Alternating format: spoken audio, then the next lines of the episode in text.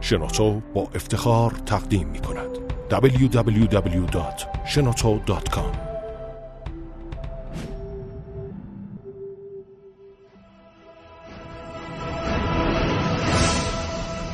به نام خداوند بخشنده مهربان خانم آقایان دوستان شنونده سلام و صبحتون بخیر.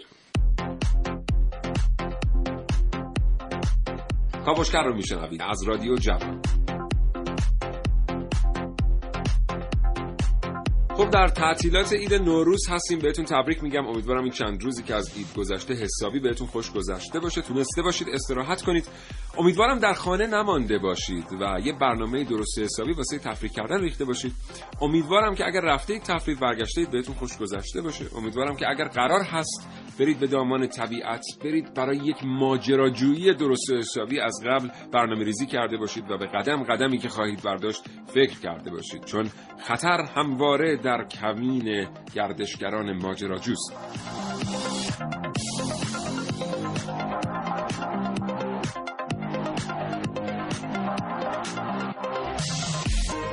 اگر زندگی روزمره فرصت مطالعه کردن را ازتون سلب کرده برنامه کاوشگر رو بشنوید. هرچند هیچ چیز در زندگی جای کتاب خوندن رو نمی‌گیره حتی یه برنامه رادیویی فوق العاده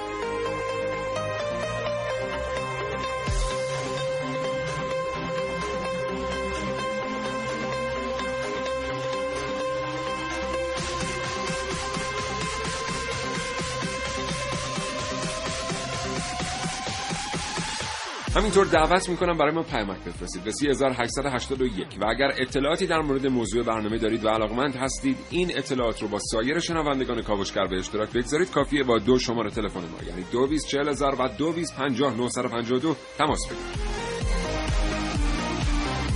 این کاوشگر با شما در مورد تجهیزات گردشگری و طبیعتگردی صحبت خواهیم کرد. جایگاه فناوری به نظر شما در ماجراجویی های گردشگران ماجراجو کجاست؟ فکر می‌کنید چطور میشه از طبیعت و از خیلی چیزهای دیگر لذت برد در معیت فناوری؟ این کاوشگر رو بشنوید اگر اهل ماجراجویی هستید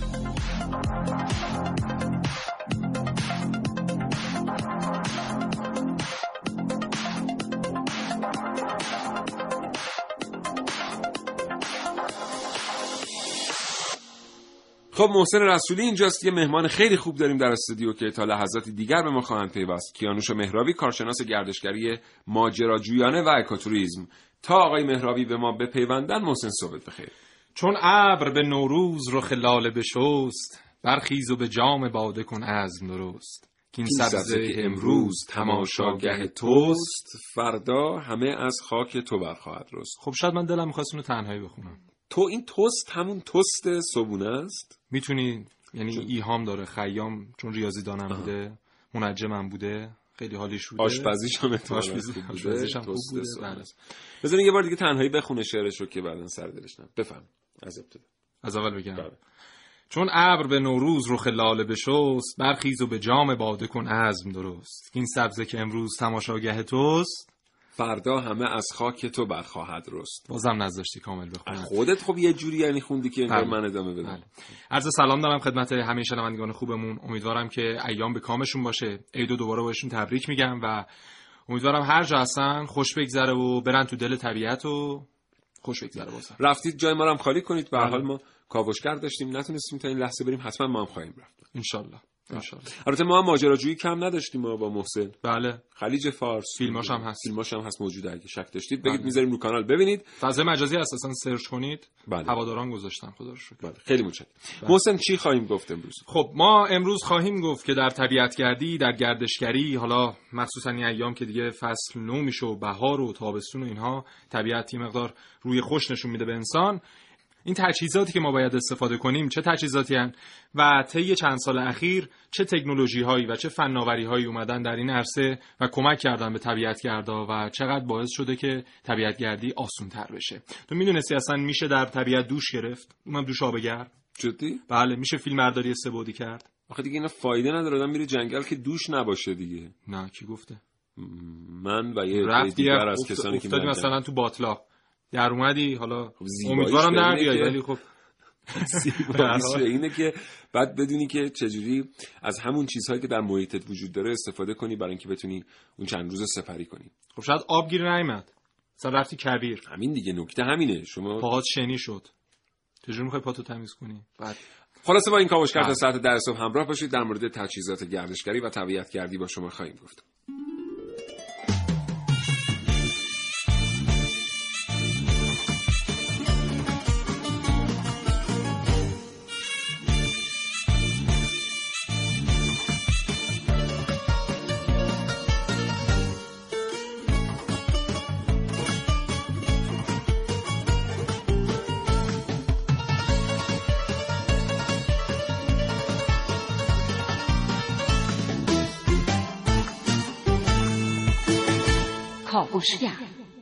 بله آقای مهرابی خیلی خوش آمدید. خیلی ممنون. من هم سلام عرض می‌کنم خدمت شما و شنوندگان عزیزتون. بله. کیانوش مهرابی همونطور که گفتم کارشناس گردشگری ماجراجویانه و اکوتوریسم اینجا در استودیو هست آقای مهرابی چه خبر؟ روز احوال چطوره؟ اوضاع که دیگه بهتر از این نمیشه. کلا ما همیشه در حال ماجراجویی و تجربه هیجان هستیم. البته سبک ما بیشتر ماجراجویی از نوع خیس هستش. ماجراجویی خیس رافتینگ و رودخانه های خروشان بله و هر چیزی که با آب سر و کار داره. خیلی عالی. قایق کایاک یه نفره دو نفره و بله. درسته؟ بله. دقیقا. بله. من پارسال تجربه کردم. خیلی حال میده. بله بله. ام، ولی خیلی گرونن این تفریحات ماجراجویانه خیس نه؟ نه خیلی هم نه. بستگی داره که چه رشته ای باشه. چون انواع و اقسام رشته ها هست که با آب سر و کار داره. حالا باید ببینیم که ما با آب آرام سر و کار داریم یا آب خروشان یا حتی مثلا فعالیت هایی که مرتبط به آبشار هست مثل فرود از آبشار یا فعالیت های دیگه باید ببینیم که به چه شکل هست. یعنی خب. رشته های مختلف هزینه های مختلفی هم داره. بشنویم از شما در مورد پرطرفدارترین فعالیت ها و پرطرفدارترین رشته ها تو این حوزه.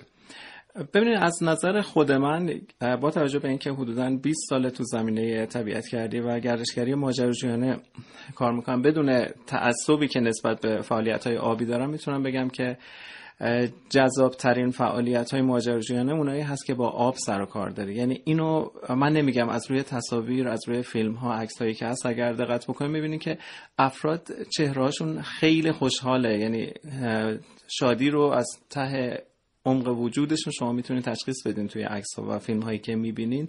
ناخداگاه آدم در ارتباط با آب شاد میشه و من خیلی دوست داشتم این رو به عنوان یک شاخه جدایی از گردشگری و طبیعت گردی ما بررسی بکنیم. ولی چیزی که مطمئن هستم به نظر من گردشگری ماجراجویانه که توی آب انجام میشه به نظر من خیلی پرطرفداره. ولی خب باید سطح بندی بشه. چون بعضی از شاخه ها هست و بعضی از سطوح این ماجراجویی هست که در امنیت کامل انجام میشه ولی بعضی از این فعالیت ها توی محیط های پرخطر انجام میشه و حتما باید هم تجهیزات تخصصی هم مهارت خاصی استفاده بشه و هم نحوه عملکرد باید کاملا از استانداردهای بین المللی گردشگری ماجراجویانه استفاده بکنه. بسیار عالی بود. من یه سوال بپرسم این که شما میفرمایید حالا جذاب ترین همین تفریحات و یا گردشگری های خیسه به حالا اصطلاح خودتون شما همه رو تجربه کردید بعد رسیدید به این تفریحات خیس یا بله من تفریحات خشک و خیس و همه رو هوایی و زمینی. خیلی هاشو نه خب به هر حال چون هر کدوم تخصص خودش رو می‌خواد و هیچ وقت من فکر نمی‌کنم کسی باشه که بتونه همه اینا رو تجربه بکنه. ولی به هر حال من به خاطر علاقم از بچگی که بیشتر تو زمینه ورزش های آبی بود به این سمت کشیده شدم. ولی رشای دیگر رو هم که تجربه کردم و بعد از اجرای بیشتر از 700 سفر اینو بهتون میگم. این بله. نظر گردشگرا رو که پرسیدم اکثرا توی گردشگری آبی تجربه خیلی بهتر و شادتری رو داشتن. و من ریسکش هم خیلی بیشتر نسبت به اونا. همین اصلا شاید باعث جذابیتش بشه بله درسته. بله ببینید چون توی این رشته شاید یک دلیلش اینه که خیلی وقت آدما به خودشون اجازه نمیدن که این رو تجربه بکنن چون به نظرشون خطرناک میاد خیلی اصلا ترس از آب دارن خیلی با دیدن امواج خروشان ممکنه وحشت زده بشن. ولی ما شرایطی رو فراهم می‌کنیم با استفاده از افراد حرفه‌ای و تجهیزات تخصصی که هر کسی با هر سطحی از مهارت بتونه این رو تجربه بکنه. و بعد از اینکه تجربه می‌کنن اون وقت خیلی خودشون رو قوی تر از اون چیزی که فکر می‌کردن می‌بینن. و خب خیلی جالبه بهتون بگم که بارها شده بعد از سفر با من تماس گرفتن و گفتن شما لطف خیلی بزرگی در حق ما کردی. حتی مثلا من سیگار رو گذاشتم کنار. میگم خب چه ربطی داشت؟ می‌گفت ما تازه فهمیدیم که چقدر توانایی داریم و خودمون تا حالا خبر نداشتیم اعتماد به نفس در واقع سطحش ارتقا پیدا می‌کنه. بله. همچنان همراه باشید دوستان با کاوشگر این برنامه با شما در مورد تجهیزات گردشگری و طبیعتگردی و همچنین گردشگری ماجراجویانه خواهد گفت.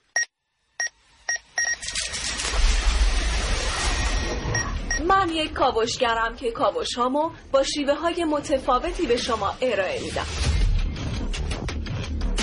ویدیو. شبکه های اجتماعی. خبر. سینما با من باشید. در. کاوشگر جوان.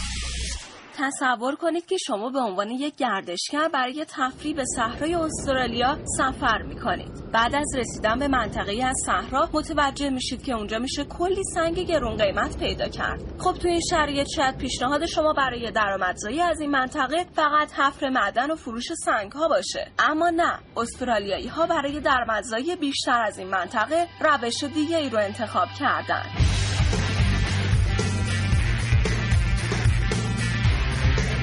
بعد از حفر معدنهای بسیار در این منطقه و فروش سنگهای گرون قیمت استرالیایی ها این حفره های زیرزمینی رو کم کم تبدیل به خونه های زیرزمینی کردن حالا این شهر زیرزمینی با نام محلی کوپرپدی معروفه و طبق آخرین سرشماری ها ساکنین این منطقه به 3500 نفر تخمین زده شده.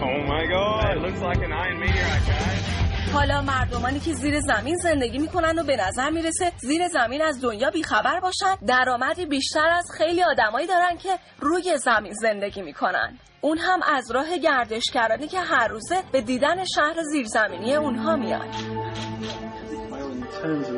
نکته جالب اینه که ساخت خونه جدید توی اون منطقه حتما به مسئله نیاز نداره. فقط نیاز به حفاری هست. تازه با این حفاری ها کلی سنگ گرون قیمت هم میشه پیدا کرد که احتمالا بشه باهاش یک خونه لوکس ساخت. خب شاید همین الان کولتون رو آماده کردید که برید به کوپرپدیو با حفر چاله هم خونه بسازید و هم سنگ قیمتی به دست بیارید. ولی نه. به نظرم برای پولدار شدن نیازی به یک سفر طولانی نیست. چرا که یکی دیگه از روستاهای صحرایی استرالیا یک شبه به یک مکان گردشگری تبدیل شد. اون هم به وسیله نقاشی عجیب یک هنرمند خوشفکر استرالیایی روی دیوار سیلوهای قدیمی این روستا. حالا روستای ون هاسلن با همین نقاشی عجیب هر روزه درآمد زیادی رو با گردشگرانش کسب می‌کنه. بله گفتم که کوله هاتون رو بذارید زمین. برای پولدار شدن نیازی به سفر نیست. شاید با کمی فکر مکانی در اطراف شما قابلیت این رو داشته باشه که تبدیل به یک مکان گردشگری بشه. بستگی داره که ما می‌تونیم به مدن حفاری به عنوان یک شهر زیرزمینی نگاه کنیم یا نه. عارف موسوی کاوشگر جوان. خب آقای مهرابی عزیز ما از نظر طبیعی یعنی از دیدگاه اکوتوریزم کشورمون چقدر اجازه میده به هموطنانمون که در داخل کشور تفریحات ماجراجویانه خیس داشته باشن؟ ببینین کلا ایران از نظر شرایط اقلیمی و شرایط طبیعی جز کشورهای خیلی عجیب دنیاست و امکان تقریبا هر نوع فعالیت ماجراجویانه و طبیعتگری توی ایران وجود داره. تو بخش تفریحات آبی خب حالا ما با داشتن دریا در شمال و جنوب کشور و دریاچه هایی که داریم تو بخش فلت واتر یا اصطلاحا آب آرام ما تمام فعالیت های ممکن رو می‌تونیم داشته باشیم. ولی در زمینه آب خروشان این واقعیت رو باید بهش دقت بکنیم که کشور ایران خیلی کشور پر آبی نیست و ما خیلی رودخونه های زیادی که مناسب این فعالیت ها باشه نداریم. ما اگر بخوایم ایران رو به دو بخش تقسیم بکنیم از نظر وایت واتر یا فعالیت های رودخانه ای تو منطقه البرز تقریبا می‌تونم بگم که رودخونه ها اصلا مناسب این کار نیستن چون اکثر این رودخونه های جوون هستن. رودخونه جوون رودخونه ایه که عمقش کمه ارزش کمه شیبش زیاده سرعت آب زیاده و خب این محیط ها فقط و فقت برای قایقرانای خیلی حرفه‌ای مناسبه و گردشگرای عادی اگر بخوام برن توی این محیط ها حتما آسیب جدی می‌بینن. یعنی جاجرود نریم قایق سواری. به هیچ وجه. به خاطر اینکه علاوه بر حالا آشغال های طبیعی که اونجا وجود داره متاسفانه آلودگی که اونجا هست. مثلا ما توی رودخونه خیلی باعث تعجب مثلا فرقون شکسته می‌بینیم نمی‌دونم کمد می‌بینیم توی بستر رودخونه. یعنی خیلی اساسا در اصل بخشی از بستر رودخونه شده. ما خیلی از برنامه که داریم برای پاکسازی رودخونه چیزای عجیب غریبی از توی رودخونه در میاریم و این خیلی عجیبه برامون. و منطقه دیگه منطقه زاگرس هست که این رودخونه ها به دوره میانسالیشون رسیدن. یعنی در اصل این رودخونه ها وارد رسوب گذاری شدن. این رودخونه ها اکثرا ارزشون زیاده عمقشون زیاده و برای فعالیت های گردشگری خیلی مناسب تر هستن. چون برخلاف تصور عمومی رودخونه های کم عمق خطرناک هستن و رودخونه که عمقشون زیاد باشه مناسب این کار هستن. این صرفا برای قایقرانی در رودخانه های خروشانه یا نه؟ تفریحات دیگری هم مد نظر شما هست در رودخانه. ببینین کلا در رابطه با فعالیت های مرتبط با رودخونه قایقرانی یک شاخه هست. یعنی حالا خود این قایقرانی به چند شاخه تقسیم میشه. یعنی یک شاخهش که خیلی پرطرفدار رفتینگ هست یا بله. قایقرانی گروهی با قایقای بادی. قایقای یک نفره دو نفره هست. همونطور که خودتون اشاره کردین مثل کایاک یا کانو. بعد خود این کایاک ها و کانوها انواع و اقسام داره. مثلا جنس پلاستیک داره فایبر گلاس داره کربن داره قایقای بادی داره و حتی قایقای خیلی جالبی وجود داره الان که این قایقا باد میشن و شما می‌تونید تمام وسایلتون رو تو اون محفظه باد بذارین و زیپش رو ببندین. و خب جالب اینجاست که طوری اینا درست شده که باد ازش خارج نمیشه و خیلی از ماجراجوهای خارجی که مهارتشون خیلی زیاد نیست از این قایقا استفاده می‌کنن و جالب اینجاست که تا حالا خیلی از اینا اومدن ایران و اینو تجربه کردن توی کشورمون. بسیار عالی. حسین تو سوالی نداری؟ بریم بخش بعد. من سوالم سوق پیدا می‌کنه به سمت استفاده از فناوری و بخش بعد. داره یه صحبتی بکنیم و چند نمونه رو من بگم بعد بریم سراغ آقای شما یه بخشی رو بشنوید تا ما یه صحبتی می‌کنیم. بعد در فرصت بعدی که در اختیار ما قرار می‌گیره محسن یه سری توضیحات برای شما داره در مورد جایگاه فناوری در ماجراجویی و گردشگری به این ترتیب. و بعد میریم سراغ آقای مهرابی دوباره ببینیم که در عمل این فناوری ها چقدر به کار میاد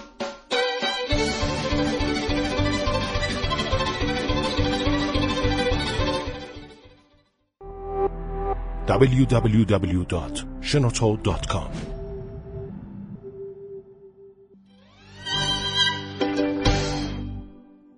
بله خب ببینید طی چند سال گذشته همطور که پیشرفت کرده این تکنولوژی و همه جا رفته رسوخ کرده در بخش تجهیزات گردشگری و اینا هم اومده و ما در شرایط فعلی می‌بینیم که هر امکاناتی که شما توی خونتون دارید می‌تونید در طبیعت هم داشته باشید شما بله. مثلا دستگاه تصفیه آب دارید اگر آب آشامیدنی پیدا نکردید وقتی توی طبیعت می‌تونید آب رودخونه دریا همه بریزید توش و بعد از سه چهار دقیقه با فیلترهایی که در اونجا قرار داده شده آب برای شما تصفیه میشه و شما راحت می‌تونید یه آب کاملا تصفیه شده رو میل کنید. یا مثلا اتفاقات دیگه شما حتی دیگه لازم نیست برای آتیش روشن کردن از کبریت استفاده کنید یا چه می‌دونم بیاید از اون دو تا سنگ چخماق.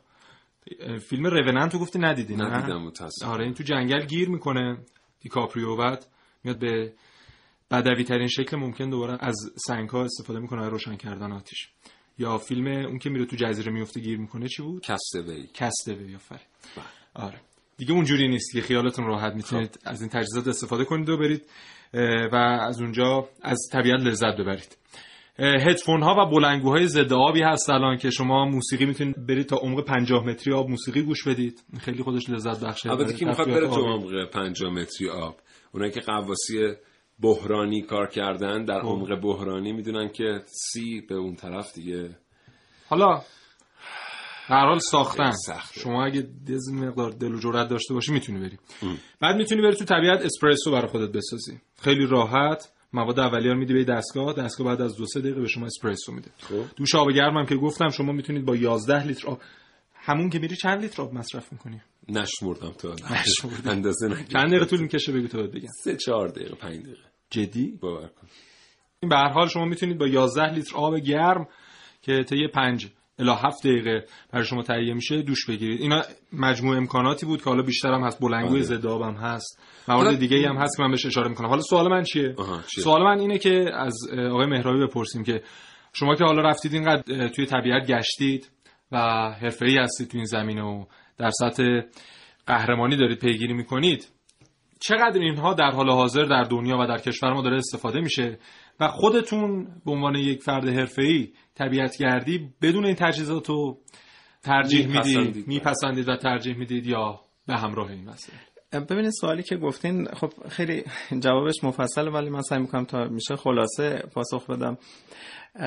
من اول از همه باید اینو خدمتتون بگم که وقتی ما وارد محیط طبیعی میشیم سه چیز باید حتما خیلی بهش دقت بشه و نبود هر کدوم از این سه چیز می‌تونه تبدیل بشه به فاجعه. یکیش تجهیزات هست یعنی شما وقتی می‌خواین برین یک سفر تجهیزات تخصصی اون سفر رو باید داشته باشین. حالا بعضی از این تجهیزات تجهیزات عمومی طبیعت کردیه مثل خیلی از اونایی که شما اشاره کردین بعضیش هست که اصلا بدون اونا نمیشه. مثلا شما وقتی می‌خواین برین توی یک قار بدون اون تجهیزاتی که لازم داریم برای قارنوردی یا مثلا وقتی می‌خوایم قایقرانی بکنیم بدون تجهیزات تخصصی قایقرانی اصلا نمی‌تونین اون فعالیت انجام بدین. به جز تجهیزات مورد بعدی که خیلی مهمه مهارت اون فرده. یعنی شما اگر این تجهیزات رو داشته باشین و اگر مهارت استفاده ازش رو نداشته باشین می‌تونه خیلی خطرناک باشه. و مورد سوم که توی استانداردهای بین المللی خیلی روش تاکید میشه نحوه عمل کرده. یعنی اگر کسی این تخصص رو داشته باشه تجهیزات هم داشته باشه ولی روشی که داره ازش استفاده می‌کنه اشتباه بکنه این می‌تونه تبدیل به فاجعه بشه. الان من متاسفانه می‌بینم که خیلی از کوهنوردای ما خیلی از ماجراجوهای خیلی خوبمون رو ما از دست دادیم و دلیل از دست دادن خیلی از این افراد حتی رعایت نکردن اصول اولیه طبیعت کرده بوده. یعنی بیتوجهی به نحوه استفاده از یک وسیله یا حتی بیتوجهی به پیشبینی هواشناسی. بدونین توی کار ماجراجویی ما باید خیلی به اینها احترام بذاریم. توی ایران قضیه یه مقدار فرق می‌کنه. قضیه یه مقدار در مورد خیلی از دوستان حالت نمایشی میشه و وقتی تو بخش ماجراجویی نمایش بیاد وسط می‌تونه تبدیل به فاجعه بشه و آسیب های جبران ناپذیر ما داشته باشیم. کلا این رو می‌خواستم بگم. خیلی شما خوب اشاره کردین که بدون تجهیزات تخصصی اصلا امکان خیلی چیزا وجود نداره و کلا کار ماجراجویی ما باید اینو دقت بکنیم که اصلا خطر کردن نیست. ما دنبال خطر نیستیم. همه فکر می‌کنن ماجراجوها افرادی هستن که خطر می‌کنن. خطر مثلا میگم یه استخر اسید وجود داره و میگن خب این خطرناکه کی جرأت داره بپره توش. در ماجراجویی ما اصلا خطر نمی‌کنیم. ما مرزهای خطر رو لمس می‌کنیم. با داشتن تجهیزات تخصصی با داشتن مهارت و نحوه عمل کردمون. اگر کسی بدون خطری وجود داره اصلا به سمتش نمیره. یک ماجراجو به اون سمت نمیره. و با داشتن یک سری تجهیزات شما می‌تونین توی محیط طبیعی و بعضی از محیط های پرخطر ظاهر بشین و تجربیات خیلی خوبی رو داشته باشین. حالا من چون رشتم قایقرانی هست اینو می‌تونم بگم. بعضی از قایق‌ها هست که مخصوص های خیلی خیلی حرفه‌ایه. ولی یه سری قایق هم هست که اینا خیلی دیر برمیگرده خیلی دیر واژگون میشه و اینو حتی طبیعت معمولی هم ممکنه توی رودخونه گرید 3 که یه قایقران حرفه‌ای فقط می‌تونه بره. خیلی راحت با اون قایق هم می‌تونه بره. یعنی تجهیزات همونطور که شما گفتین طوری شده که شرایط رو فراهم بکنه برای افرادی که مهارت خیلی زیادی ندارن که اونها هم بتونن تجربه بکنن. و حرفه‌ای شدن راحت‌تر شده با این تجهیزات؟ یعنی پروسه کمتری رو شما می‌خواید اگر خودتون بخواین حرفه‌ای بشین بله. ولی حالا یه نکته خیلی جالب اینه که توی کار گردشگری ماجراجویانه کسایی که برگزار کننده این رشته هستن شرایط رو طوری فراهم می‌کنن که هر فرد با هر مهارتی بتونه تو شرکت بکنه. مثلا برای پرواز با پارگلایدر قدیم اگر شما می‌خواستین رو تجربه بکنین باید حتما می‌رفتین دوره هاشو می‌دیدین حتما باید اون بال رو تهیه می‌کردین. ولی الان شما اگر بخواین یک بار تجربه بکنین افرادی هستن خلبانهایی هستن که با اون وسایلی که دارن به صورت تندم شما رو به پرواز در میارن. یعنی مثلا من خودم یک بار دوست داشتم اینو تجربه بکنم. یه هزینه می‌کنین در یک سفر تندم شما ثبت نام می‌کنین. ولی اون فرد باید مهارتش در حدی باشه که علاوه بر خودش بتونه یک نفر دیگر رو هم بتونه ببره پرواز بده. و یا مثلا تو رشته قایقرانی دوره های فوق العاده زیاد و سخت و سنگینی رو ما میگذرونیم. مثلا من خودم از سال 82 تا الان دارم مرتب کشورهای خارجی دوره های مختلف رو میگذرونم تا به سطحی از مهارت برسم که بتونم گردشگرایی که تجربه تو رودخونه ندارن رو همانند گردشگرای با تجربه بتونیم ببریم توی رودخونه. یعنی فشارش روی تیم اجرا کننده خب بیشتر هست. واقعا جایگاه تکنولوژی توی این وضعیت گردشگری شما کجاست؟ شما اشاره کردید به قایق‌های کربنی. وقتی که دانش مهندسی مواد آمد و متحول کرد بله همینجا سلام عرض کنم خدمت تمام مهندسین متالورژی و امیدوارم که هر جا هستید همیشه جیبتون پر پول باشه و صنعتتون پربار و منم همینجا سلام می‌کنم حضور تمام اونایی که هوش مصنوعی و نرم افزار خوندن. به خاطر بله. اینکه بیشتر تجهیزاتی که امروز برای جهتیابی و هواشناسی اینها ازشون استفاده میشه و همینطوری خیلی راحت در واقع راهنمایی می‌کنن گردشگران رو. از این بله. بستر استفاده می‌کنن. یه دونه قایق کربنی ما بهش اشاره کردیم. خیلی خبری دیگه ای نیست. خب تا شما سوار اون قایق نشید دیگه اصلا کجا می‌خوای بری که مثلا جی پی اس به درد بخوره؟ هوش مصنوعی به حالا این همه تکنولوژی. حالا مجموعا این فناوری ها و آمدن به میان آمدن این تجهیزات مبتنی بر فناوری از تناب ها و قایق ها و این مچبند ها و ساعت ها و سیستم های ناوبری و اینا واقعا چطور متحول کرده دنیای گردشگری؟ ببینید توی دنیای گردشگری این باعث شده که افراد بتونن به ها دست پیدا بکنن و خیلی از جاهایی رو بتونن ببینن و تجربیات عجیب غریبی رو به دست بیارن که در شرایط قدیم اصلا این امکان وجود نداشت. ولی خب همونطور که میگم تأکیدم روی نحوه اجرا هستش و نحوه عمل کرد و مهارت استفاده از خیلی از این تجهیزات. بله. پس شما همچنان تاکید دارید به جایگاه اون گردشگر تا جایگاه تکنولوژی. ببینید اینا به هم کاملا متصل هستن. یعنی شما اگر اون تجهیزات رو بیارین ولی ندونین چجوری استفاده بکنین انگار خب در مورد خود اون تجهیزات به ما بگین. در مورد اینکه بدون اونها و با اونها گردشگری چه تغییراتی می‌کنه. یعنی دنیای تکنولوژی چطور داره تحت تاثیر قرار میده؟ دنیای گردشگری رو. ببینیم من اگر بخوام مثال بزنم مثلا توی رشته قایقرانی خب این رشته تو کشور خودمون بیشتر از 7000 سال قدمت داره. خب قدیم از بستن درختها به همدیگه کلک درست می‌کردن و برنامه رودخونه رو داشتن. حدودا 70 سال هست که از قایقای بادی توی رودخونه استفاده میشه. ولی خب اول خیلی ابتدایی بوده. همینطور من این پیشرفت رو توی این 20 سالی که توی گردشگری ماجراجویانه دارم تجربه می‌کنم. کاملا دارم می‌بینم که چقدر نسبت به مثلا حتی 20 سال گذشته این قضیه پیشرفت کرده و این تکنولوژی به شما در اصل این امکان رو میده و شما رو اینقدر مسلح می‌کنه که به جاهایی که فکرشو نمی‌کنیم بتونید دست پیدا کنیم و خیلی از تجربیاتی که اصلا در شرایط قدیم وجود نداشت رو بتونین این رو تجربه بکنین. و خب در دنیای مدرن امروزی که آدم ها همش سعی می‌کنن از سر و صدا و ازدهام و تکنولوژی دور بشن و خب خیلی جالبه که همین تکنولوژی به کمکشون میاد که دورشون بکنه از محیط پر سر و صدا و پر ازدهام بسیار عالی. متشکرم. به عنوان آخرین جمله در این بخش از گفتگو اینم بگم که بعدا نگید. بچه کاوشگر نمی‌دونستن مهندسی متالورژی همچین نقشی در ساختن اون قایق‌های کربنی ندارن.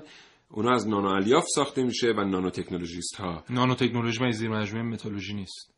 شما اول رو اطلاعات اولیت رو کامل کن یه بخشش هست. نه همش نیست. یه بخشش یه بخش رو با هم ببینیم یه بخشش هست. همش نیست. می‌تونه باشه. می‌تونه بله. مثلا زیر مجموعه الکترونیک باشه. باش. تو خوبی. نه تو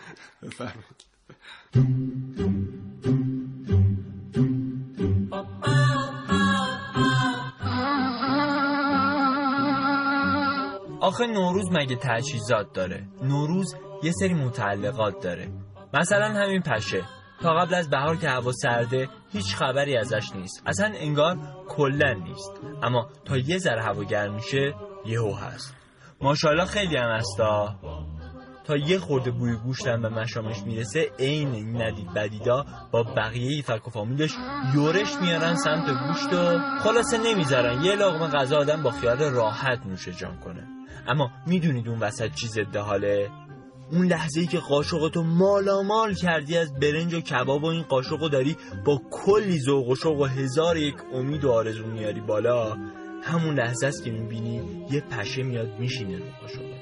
اما چون تو ذاتا آدم مثبت اندیشه هستی اصلا نگران و ناراحت نمیشی به فکر یه استفاده خوب از این موقعیت میفتی گوشی تو در میاری که از خودت و پشه و کباب همین الان. یوهوی خیچانداز بگیری و بعد در کسری از ثانیه اون رو در یکی از پیچ های هنری یکی از شبکه های اجتماعی آپلود کنی و برای چند ساعت منتظر بمونی. بعدم کلی نفر بیان لایک کنن و واسط کامنت بذارن و بعد نقد توریک کنن عکس تو که آقا فلانی می‌خواسته با این عکس در باب ماهیت نوروز و تغییر فصول تفسیر جدیدی ارائه بده و این عکس می‌تونه دنیا رو عوض کنه. و خلاصه چند نفرم در نقش اشاق سینه چاک هنر قاب این عکس رو با قاب بندی فیلم های آندری تارکوفسکی بزرگ مقایسه کنن و در باب رسوخ اندیشه های متجددانه عالی جنابان گراهام گرین در این تصویر اظهار نظر کنن. زرشک. پشه رفت از بس خیال بافی کردم به نظر من یه پشه خوب و خوش عکس از همه تجهیزات دیگه نوروز مهمتره.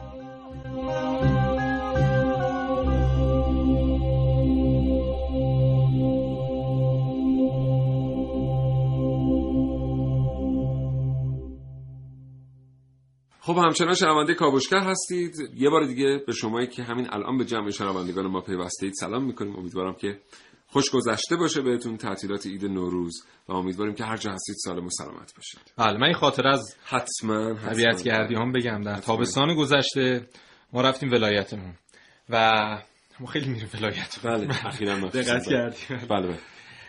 و خانواده گفتن که ما بریم بیرون ولایت اونجا سرسبز و اینجا یه نهار ببریم اونجا.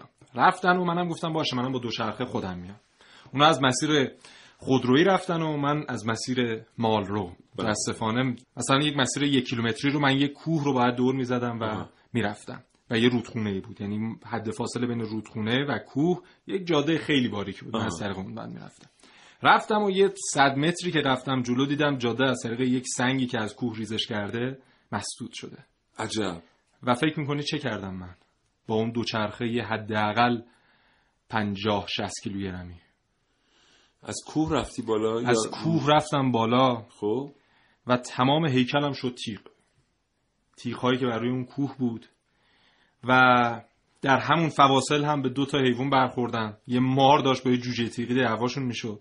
و من ترس از این داشتم که فاصله فکر کن مثلا چقدر بگم 15 متر.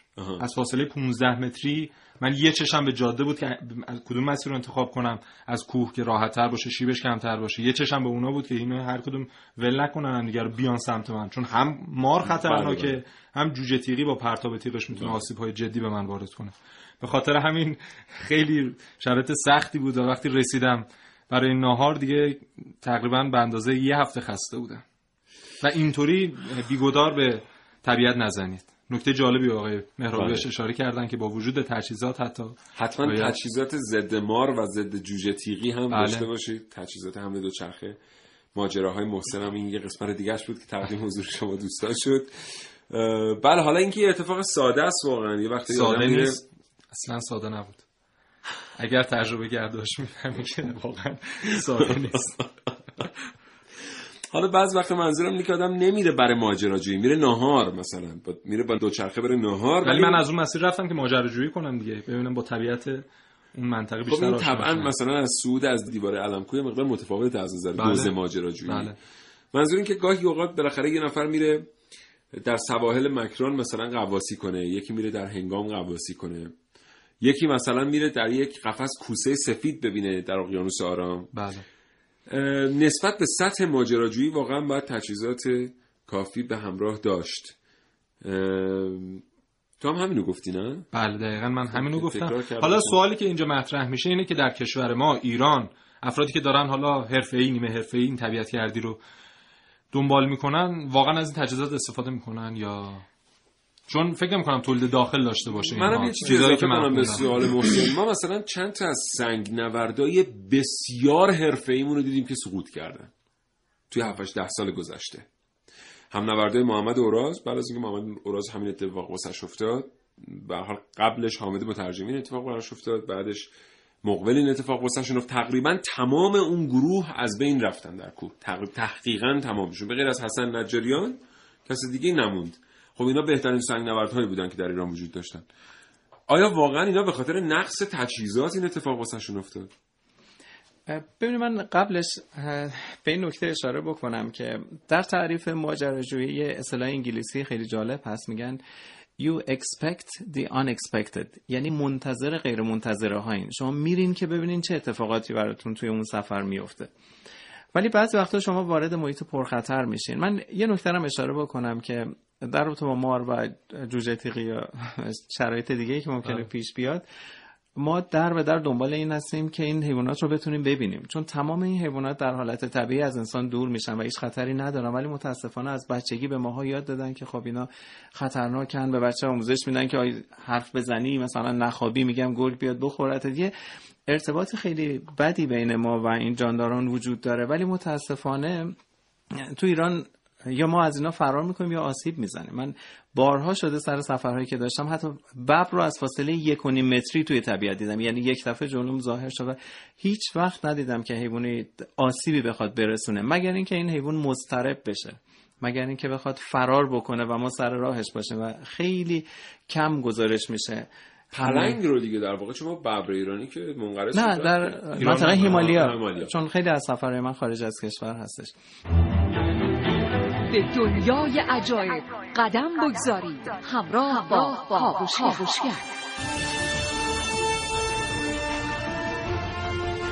نانو تکنولوژی شیمی گیا شناسی. فیزیک دنیای ژنتیک. جریان پولمونری و دهلیز چرب دنیای اعداد و ارقام.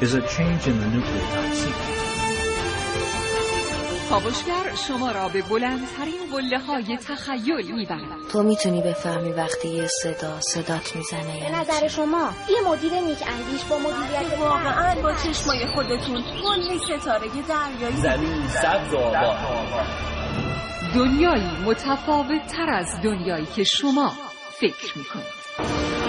کاوشگر در رابطه با موضوعی که فرمودین سنگ نوردای عزیزی که ما از دست دادیم ببینید من جزئیات رو نمی‌دونم و نمی‌خوام قضاوت بکنم. یکی از اشتباهات خیلی از ماها اینه که خیلی راحت قضاوت می‌کنه. من نه جزئیات سفر رو می‌دونم نه اون شرایط رو می‌دونم ولی بیشتر اتفاقاتی که برای ما ایرانی ها میفته چه در طبیعت ایران چه خارج از ایران به خاطر خطای انسانیه. ببینید در هر سفری یک سری نشونه ها وجود داره که به شما اگر حرفه‌ای باشین داره میگه که داره وارد محدوده خطر میشه. و بیتوجهی به این نشونه ها هستش که باعث ایجاد خطر میشه. یک قانونی توی در اصل امداد و نجات وجود داره که میگه سلف تیم ویکتیم یعنی اول باید مواظب خودت باشی بعد گروه، بعد گروه بعد و. بعد برین دنبال کسی. ببینید ما خیلی از این آمارهای آسیب ها رو که آدم می‌بینه مثلا یه نفر داشته غرق می‌شده شیش نفر رفتن اون یه نفر رو نجات بدن هفت نفر با هم مردن. درسته خیلی تلخه ولی این شش نفر اگر اون یک نفر رو رها می‌کردن حداقل دیگه هفت نفر نمیمردن و ممکنه برای اون هفت نفر دوباره یک سری دیگه برن. و خیلی وقتا شما می‌بینین یک نفر که در خطر وجود داره بقیه ای که مهارتش رو ندارن و نمی‌تونن دست به انجام عملیات نجاتی می‌زنن که بعد دیگه نجات دادن این آدم کاملا سخته. چون بارها شده توی رودخونه دیدیم که یک نفر از قایق افتاده بیرون که کاملا طبیعیه. و ما خیلی راحت با دراز کردن یه پارو یا انداختن یه تناب مخصوص نجات می‌تونیم بگیریم. ولی بعد دیدیم به جای اینکه اون مسافر عادی که تو عمرش تو رودخونه نیومده وایسه که ما این کار رو انجام بدیم یه دو نفر پریدن اون رو نجات بدن. حالا ما سه نفر رو باید نجات بدیم و شرایط نجات دادن سه نفر خیلی سختتر میشه. اینه که خیلی وقتا مشکلاتی که ما داریم یه دلیلش بیتوجهی به نشانه های خطره. یه دلیل دیگهش دخالت افراد غیر حرفه‌ایه مثلا شما میرین توی یه کوه کسی که خودش بلد نیست میاد میگه که دستتون رو بدین من من بزنین رد یه دفعه میرن یه جایی گرفتار میشن و بعد حالا نجات دادن این آدما خیلی کار سختی هستش. توی- به هر حال این کار یک کار بسیار بسیار تخصصیه. پس این- واقعا اینطوریه. بله. پس این شعار همه برای یکی یکی برای همه اصلا توی طبیعت گردی و این کنجکاوی ها صدق می‌کنه و نباید دنبالش بریم. نه من نمیگم اینطوری نیست. به هر حال توی عملیات نجات همه ماها میگیم ولی هیچ کدوممون وقتی ببینیم کسی جونش در خطره شاید نتونیم این کار رو بکنیم. ولی آدم وارد حوزه بعضی از تفریحاتی که میشه حالا چه به صورت تفریح حرفه‌ای چه به واسطه کار اونجا واقعا مفهوم این رو می‌فهمه که یه دادم متخصص می‌تونن وارد یه سری تفریحات بشن. من خودم تجربه یک دو تا از این تفریحات رو داشتم. واقعا توی قواسی بعد از اینکه 6 روز آموزش می‌بینید فکر می‌کنید دیگه شما در هر عرصه آبی در دنیا الان با همین آموزش هایی که دیدید می‌تونید قواسی کنید. در صورتی که برای اینکه به شما یاد بدن که اینطور نیست می‌تونن ببرنتون در جریان های آبی قرارتون بدن یک لحظه دستتون رو ول کنن که ببینید در شش دقیقه تلو تلو خوردن یک مایل از محل فاصله می‌گیرید ناگهان. و چه اتفاقاتی تو برخورد با جانوران وجود داره چه اتفاقاتی توی نجات وجود داره. واقعا اگر به سمت تفریحات ماجراجویانه حرفه ای میریم حتی برای اولین بار می‌خوایم تجربهشون کنیم. قبلش بپذیریم اون کسی رو که به عنوان راهنما انتخاب کردیم باید بهش اعتماد کنیم و اگر هم خواستیم اقدام به کاری بکنیم حتما او رو در نظر بگیریم و تصمیم او رو در نظر بگیریم. چون واقعا حداقل در طبیعت هیچ چیز بالاتر از تجربه طبیعت گردی وجود نداره. بله. من می‌تونم یک چیزی اضافه بکنم. ببینید توی کار ماجراجویانه چون خیلی شبیه کار امداد و نجات هست یک فرد چهار مرحله رو در اصل باید طی بکنه. مرحله اول مرحله knowledge هست یعنی مرحله که با یک مهارت آشنا میشه. مرحله بعدی مرحله training هست یعنی مرحله که تمرین می‌کنه چیزی که یاد گرفته رو. مرحله بعد experience هست یعنی صاحب تجربه میشه. و در مرحله چهارم به قضاوت می‌رسه مرحله جاجمنت کسی می‌تونه سرپرستی یه برنامه رو به عهده بگیره که به مرحله جاجمنت رسیده باشه یعنی انواع و اقسام چیزا رو تجربه کرده باشه بدونه توی این شرایط ما چیکار باید بکنیم. خیلی وقتا آسیبایی که شما توی طبیعت می‌بینین دلیلش اینه که کسی داره سرپرستی می‌کنه برنامه رو که به اون مرحله جاجمنت نرسیده نمی‌تونه قضاوت بکنه و برای اون جمع تصمیم بگیره. اینه که ما باید حتما دقت بکنیم که هم تجهیزات تخصصی استفاده بشه و همون برنامه توسط تیم حرفه‌ای اجرا بشه که سرپرست اون برنامه که اصطلاحاً بهش میگیم تریپ لیدر به مرحله قضاوت رسیده باشه. یه نکته جالبی هم حالا آقای مهرابی بیرون استودیو که بودیم صحبت می‌کردیم بهش اشاره کردن در مورد همین حرفه‌ایگری و اینها که در خارج از ایران چه تعاریفی داره در داخل ایران چه تعاریفی داره. نکته جالبی بود که ما مثلا زمانی که دوچرخه سواری یاد می‌گرفتیم می‌گفتیم کسی دیگه خدای دوچرخه سواریه که بتونه دستولی بهش دستولی بدون اینکه دست بگیره به دستگیرهای دوچرخه. بله. فرمونه اون فرمون دوچرخه. خیلی وقت آخه سوار نشدم بله بله. آره فراموشم شده. بتونه اونجوری مثلا دوچرخه سواری کنه در صورتی که نه آدمای حرفه‌ای جوری دیگه رفتار می‌کنن. یه مقدارم در مورد این توضیح بدید بله یه چیزی که در ایران متاسفانه اشتباه جا افتاده نمایش حرفه‌ای بودنه. یعنی خیلی که اون مهارت رو ندارن مثلا من می‌بینم یه سنگنورد حرفه‌ای که در سطح قهرمان جهان هست مثلا لباسش اصلاش در میاره لخت میشه به صورت سولو بدون تجهیزات مثلا میره بالا. بعد شما میای می‌بینی که بعد از نمایش همچین فیلمی همین اطراف تهران همه لخت شدن دارن صخره رو میرن بالا. فکر می‌کنن لخت شدن نشونه حرفه بودنه در صورتی که بله. اصلا همچین چیزی نیست و خیلی واضح بگم. مثلا توی همین آموزش اسکیت توی پارک ها و محلهایی که آموزش داده میشه شما می‌بینید بچه های کوچیک رو همه رو میگن که حتما کلاه ایمنی بذارین حتما زانوبند و آرنجبند استفاده کنین. ولی مربی خودش استفاده نمی‌کنه و از همون بچگی توی ذهن ماها هست که کی میشه من حرفه‌ای بشم در حدی که نخوام این تجهیزات ایمنی رو استفاده کنم. یعنی یه باور غلطی که وجود داره اینه. و مثلا تو رشته قایقرانی همه فکر می‌کنن جلیقه نجات مال افراد مبتدیه در صورتی که کاملا این قضیه برعکسه. یعنی اگر شما بدونین که بیشتر آسیبایی که ما تو محیط آبی می‌بینیم به خاطر افت دمای بدنه جلیقه نجات اولین کاری که می‌کنه بدن ما رو گرم نگه میداره. یعنی هر چی آدم حرفه‌ای تر باشه باید جلیقه حرفه‌ای تری داشته باشه. دومین کاری که می‌کنه توی یه محیط مثل رودخونه که آب خروشان هست ضربه گیره یعنی وقتی شما به درخت می‌خورین به صخره می‌خورین یا حتی توی ساحل ممکنه بخورین زمین بدنتون رو محافظت می‌کنه و سومین کاری که می‌کنه اینه که شما رو روی آب نگه میداره. در نتیجه وقتی شما کسی رو می‌بینین توی رودخونه که جالب اینم بهتون بگم که آبی که سرعتش 10 کیلومتر در ساعت باشه و عمقش بیشتر از 30 سانت باشه هر انسانی رو می‌کنه و با خودش می‌بره. یعنی کاملا شما باید مجهز باشین به تجهیزات ایمنی رودخونه وقتی که از سه متر فاصلتون کمتره به رودخونه. و من دیوونه میشم وقتی میرم تو رودخونه هراز می‌بینم همه پاشون تو آبه یا مثلا توی رودخونه چالوس یا کرج می‌بینم که همه مثلا نشستن بسات پهن کردن. همشون تو محیطای مرگ نشستن و دارن غذا می‌خورن. و بله. و توی اینجور رودخونه ها اتفاقا قبل از اینکه طرف غرق بشه ضربه مغزی میشه. یعنی اینا نباید فکر کنن که ما شنا بلدیم. نه اصلا تا کسی میفته توی رودخونه می‌خوره به سنگ و صخره تا بیاد به جنبه از حال رفته و بعدش غرق میشن بله. بسیار عالی. متشکرم. ممنونم دوستان. همچنان همراه باشید با کاوشگر. این برنامه تحولی ده صبح ادامه داره.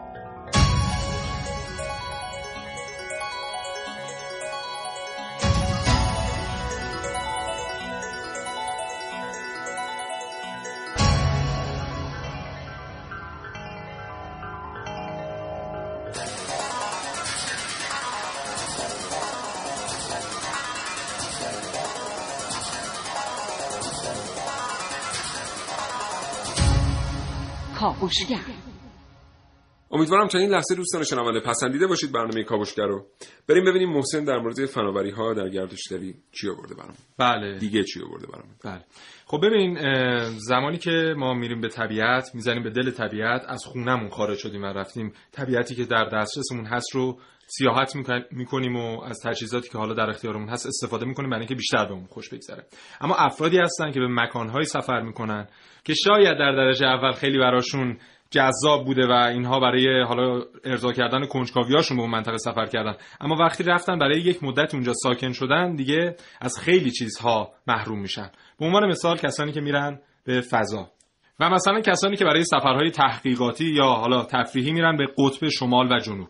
خب اینا برای مدت زمان طولانی میرن در یک مکان ایزوله مانندی که نه طبیعت خاصی دیگه دور برشونه. سراسر ممکنه مثلا شش ماه فقط روز ببینن و تاریکی نداشته باشن یا بالعکسش. و هیچ صدای متنوعی به گوش اینها نخوره. جدیدا اومدن چیکار کردن؟ حالا این یه مقدار در مرحله آزمایشی و تحقیقاتیه. اینکه اومدن هدست های طراحی کردن که تمام اصوات طبیعت به صورت طبقه بندی شده درش هست. و مثلا کسی که میره در فضا میره در مریخ و حالا سیارات مختلف از این طریق با شنیدن صدای زمین همچنان اون خاطراتی که داره و همچنان اون عاداتی که در حالا دوران قبل از سفرش داشته رو مرور می‌کنه و همچنان ها براش زنده باقی میمونه. یا مثلا کسی که رفته قطب شمال اومدن از طریق فیلم هایی که کردن مکانهایی برای اینا طراحی کردن که به صورت 360 درجه محیط طبیعی مثلا جنگل یا دریا یا غیره رو براشون به نمایش می‌ذاره و اینا میرن در اونجا قدم می‌زنن و یک تجدید خاطره حداقل براشون هست و ذهنشون همچنان پویا باقی بمونه و به اون چیزهایی که قبلا دیدن دوباره رجوع کنن. بسیار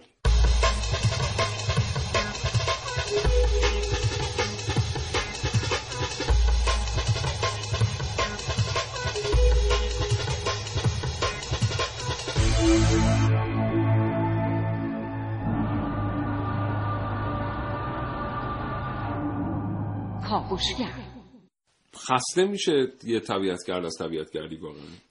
ببینیم بستگی به مهارتش داره و بستگی داره که چقدر شرایط خوب باشه. چون خیلی وقتا شرایط یه دفعه به شکلی تغییر می‌کنه که ممکنه خیلی آدم آسیب پذیر بشه هم از نظر جسمی هم از نظر روحی. در نتیجه توی طبیعتگری ما باید کاملا هم با آمادگی جسمی هم با آمادگی روحی هم از نظر تدارکات همه چی باید به اندازه کافی در اوج آمادگی باشه که بتونیم این سفر رو شروع بکنیم. حتی یه سفر ساده اگر شما به کویر دارین حتما توصیه میشه که اولا مثلا با یه ماشین نرین حتما دو تا ماشین باشین که اگه اتفاقی برای یکی افتاد یکی دیگه بتونه کمک رسانی بکنه. حتما سوخت به اندازه کافی ببرین حتما آب بیشتر از حد نیاز ببرین غذا بیشتر از حد نیاز ببرین.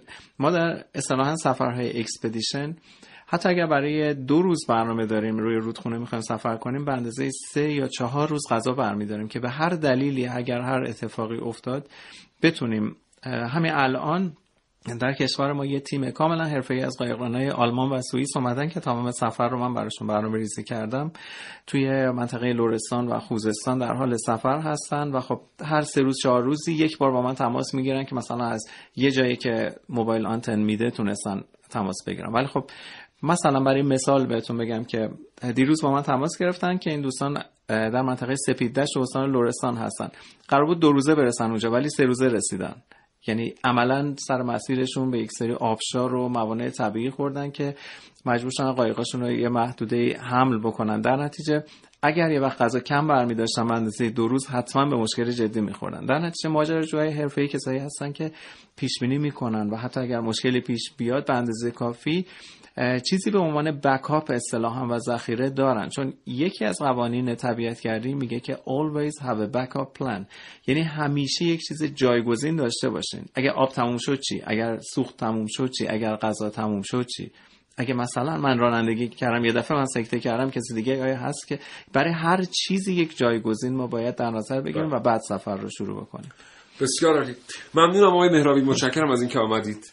دعوت ما رو پذیرفتید. با ما در مورد گردشگری ماجراجویانه صحبت کردیم. محسن از ممنون. زنده باشی از شما ممنونم. از آقای مهرابی همچنین و امیدوارم که یک برنامه ریزی هم برای ما بکنن با تیم کاوشگر بریم. حتما یه سفر, سفر ماجراجویانه ما بله. با آقای مهرابی خواهیم رفت. عکس و ویدیو اینا براتون می‌ذاریم. البته نمی‌دونیم کی ولی حتما حتما خواهیم رفت. سعی می‌کنیم با رعایت اصول ایمنی بریم یه ماجراجویی درست درمون تجربه کنیم. آقای مهرابی خدا نگهدار. محسن خدا نگهدار. خدا نگهدار. خیلی ممنون از دعوتتون. متشکرم از اینکه آمدید. شنوندگان محترم کاوشگر متشکرم. امیدوارم حاصل تلاش من و همکارانم نظر شما دوستان رو تامین کرده باشه. تا فردا نه صبح تندرست باشید. خدا نگهدار.